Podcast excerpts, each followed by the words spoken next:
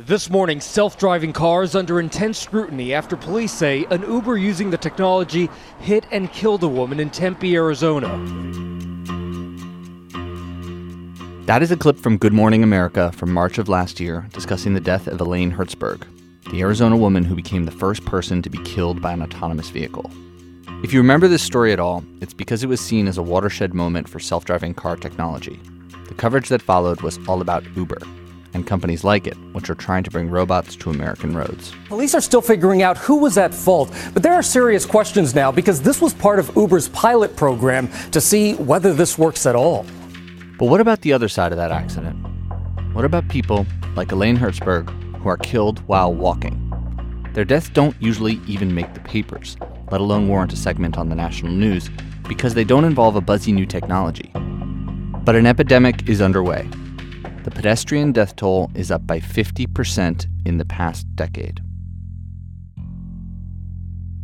6,200 people every year are killed on foot in the United States. It's an astonishing number.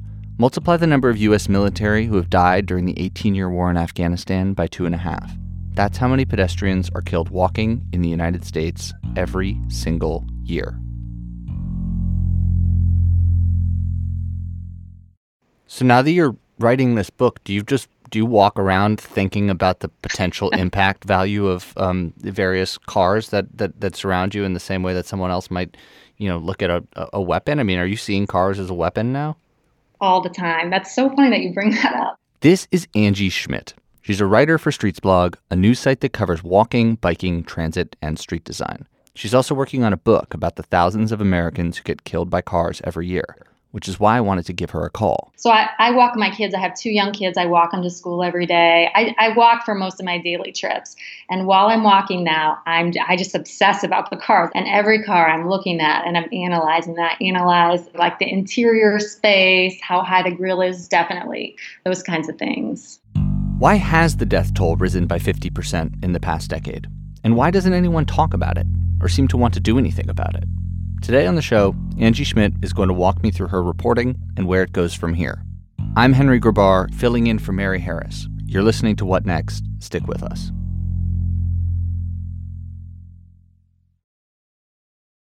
This episode is brought to you by Discover. When it comes to your finances, Discover wants you to know they are the credit card that is always there for you. With 24 7 US based live customer service, everyone has the option to talk to a real person anytime, day or night. Yep, that means no more waiting for quote normal business hours just to get a hold of someone.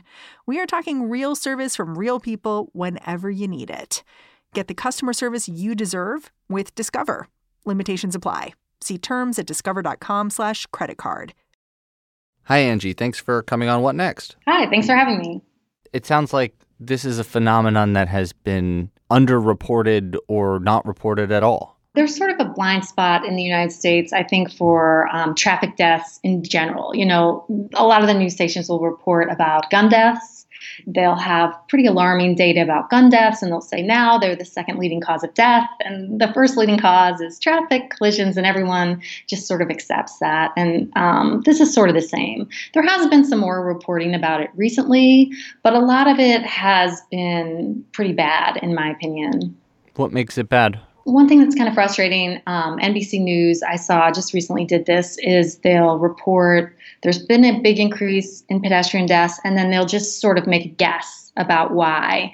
And often their guesses aren't very well supported by data, and often, even worse, they sort of tacitly blame pedestrians for the problem. Like maybe they'll talk about distracted walking and distracted driving, which NBC did do, or drunk walking, and um, that sort of makes it worse, I think.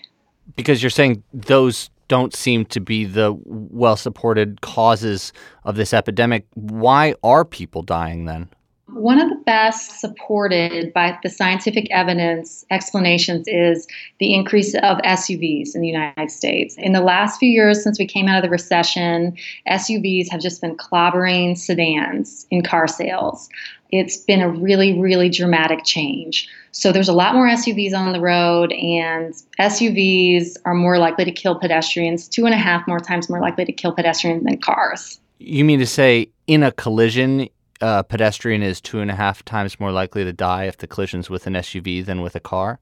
Exactly. Angie's right about the SUV sales. American consumers have increasingly opted for vehicles that make drivers safer and pedestrians more vulnerable. More than 65% of new autos sold in the United States are pickups or SUVs, up from 49% a decade ago. According to an investigation by the Detroit Free Press and USA Today, the so called SUV revolution is, quote, a leading cause of escalating pedestrian deaths nationwide. But that's happening at the same time as Americans continue to migrate to the booming southern cities that make up the Sun Belt, places like Phoenix, Nashville, and Tampa. So, Smart Growth America ranks the most dangerous metro areas for pedestrians. 19 out of 20 are in the Sun Belt. There's a, the one exception is Detroit, um, and six of the six of the top 10 are all in Florida.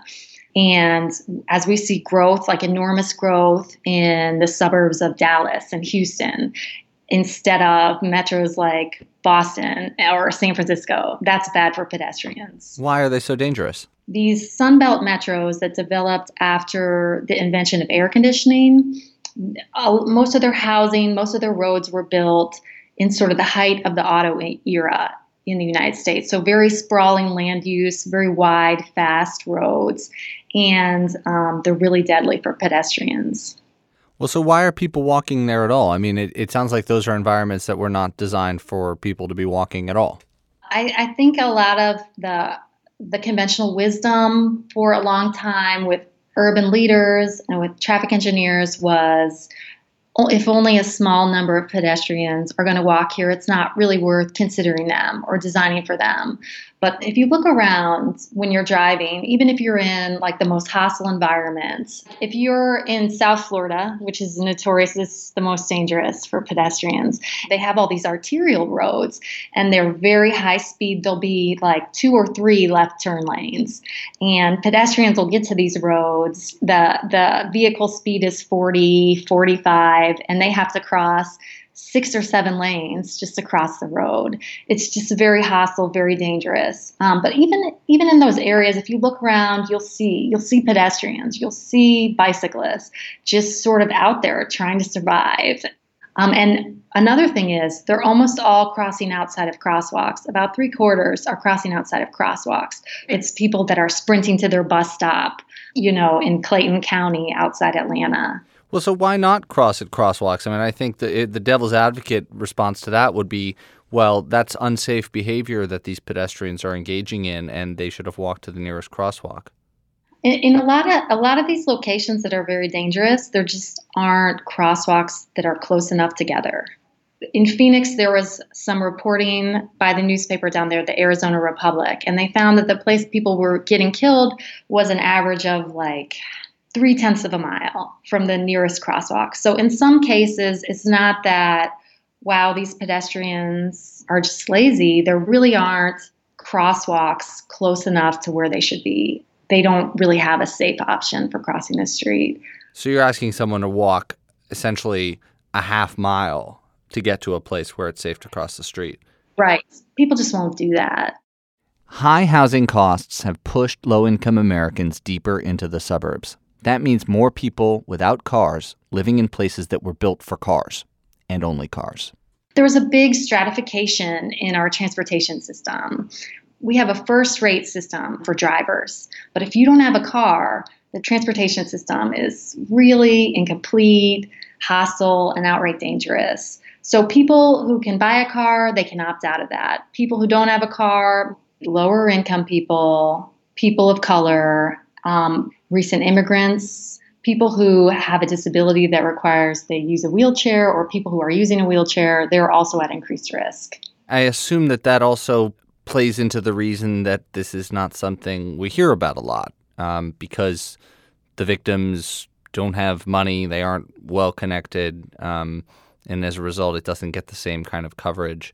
Yeah, I think that's very true. Um, there, there's a script almost that the news reporters use. They often report on these deaths, but it's very it's very superficial. There'll only be a few sentences. They'll say, you know, so and so was killed on this road, and they might add, wasn't in a crosswalk, which sort of blames them. There's never, you know, was there a crosswalk nearby, or have any other people been killed on this road? It's very superficial, and it sort of points a finger back at the people who are getting killed. And I do think it is related to sort of their political and social clout.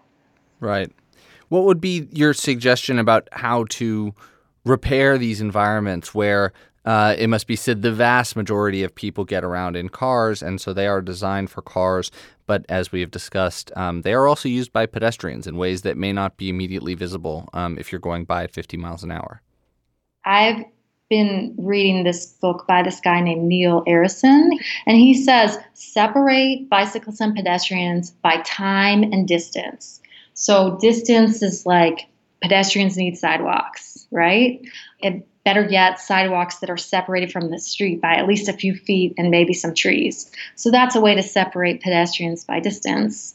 Um, but time is also important, and you can do that for almost no cost.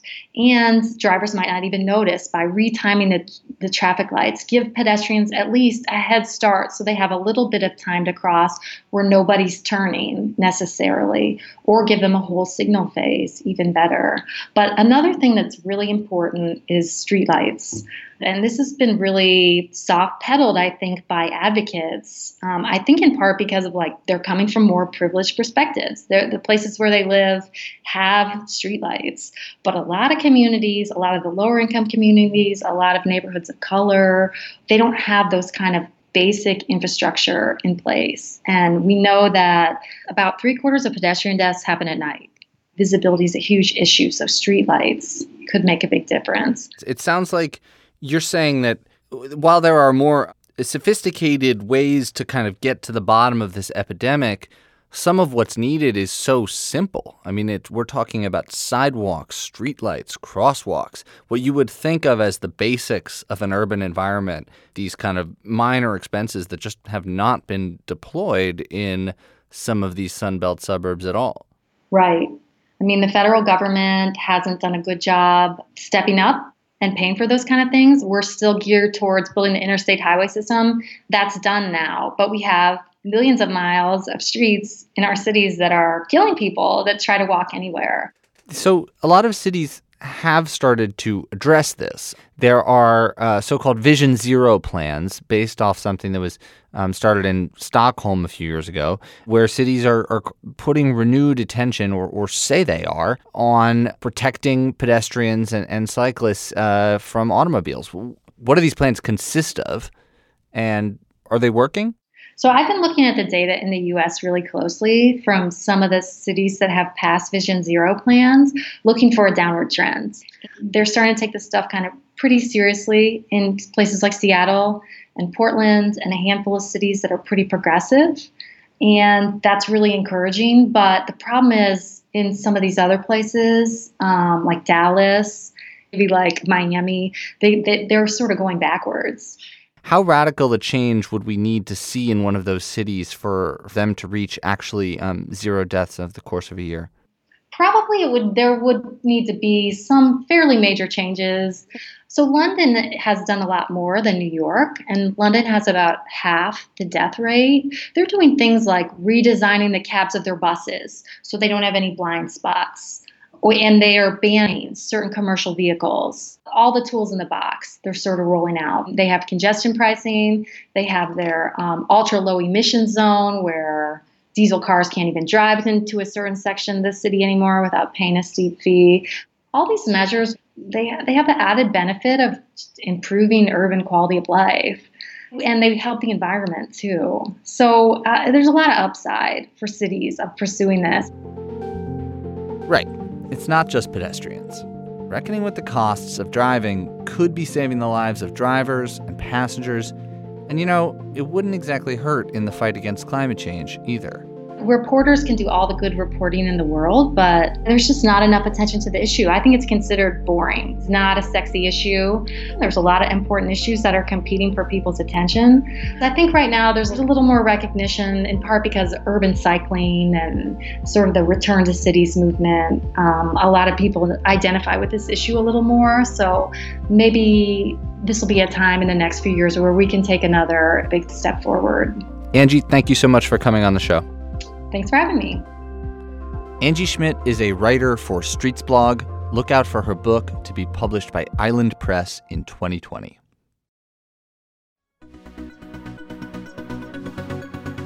And that's the show. I'm Henry Grabar. You can find me and send me feedback over on Twitter at Henry Grabar. This episode of What Next was produced by Samantha Lee. Thanks for listening. Drive safely.